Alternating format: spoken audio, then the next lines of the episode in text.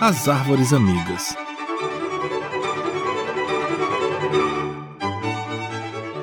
Era uma árvore que, do alto de onde morava, tinha toda a floresta aos seus pés. Seus galhos eram grossos e contorcidos, suas folhas de um verde profundo, e ela passava o dia em companhia das nuvens e do vento.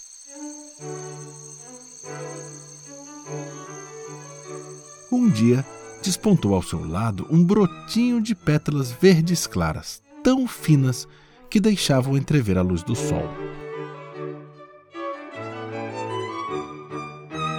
Sob a copa frondosa da árvore velha, o broto foi crescendo e espichando para cima e para baixo, fincando raízes e se transformando no tronco de uma linda árvore jovem. E as duas ficaram amigas.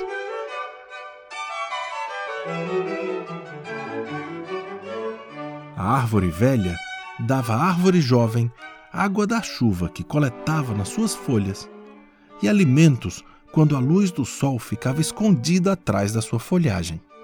A mais velha contava histórias sobre a floresta e a noite, e a mais jovem ouvia com atenção. Certa manhã, a árvore jovem amanheceu com uma mancha branca nas suas folhas. Depois da mancha branca, apareceram outras manchas, e outras e outras, machucando sua fina folhagem verde clara. A árvore mais jovem foi ficando cabisbaixa, descolorindo.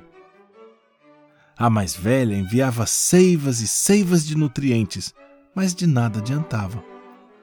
Tudo culpa de uma erva daninha. Gulosa, comilona, que engordava sem ser chamada. A árvore velha se enfureceu, ordenou que a erva daninha fosse embora. Mas a erva se danava, não arredava o pé. A árvore mais jovem desfalecia, sofria de sede. Briga durou muitos dias.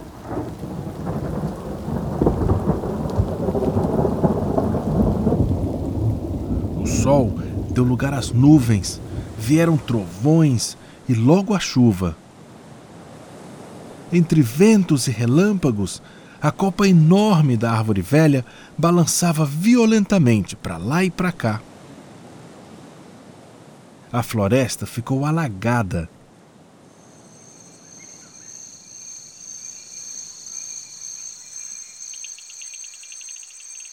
Quando passaram as águas, a árvore velha viu aparecer a mão de um bicho na ponta da escarpa.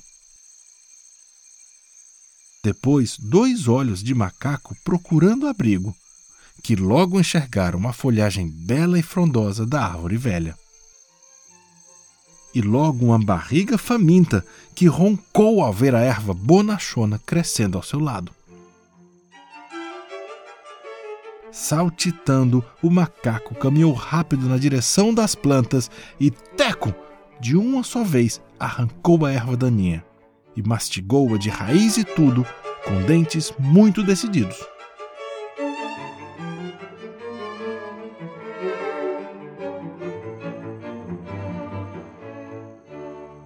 Eram duas árvores que eram melhores amigas.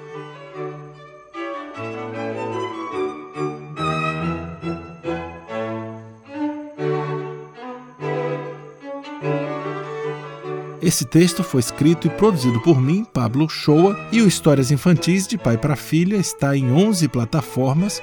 Se você gosta, compartilhe com seus amigos e os filhos deles. As Árvores Amigas.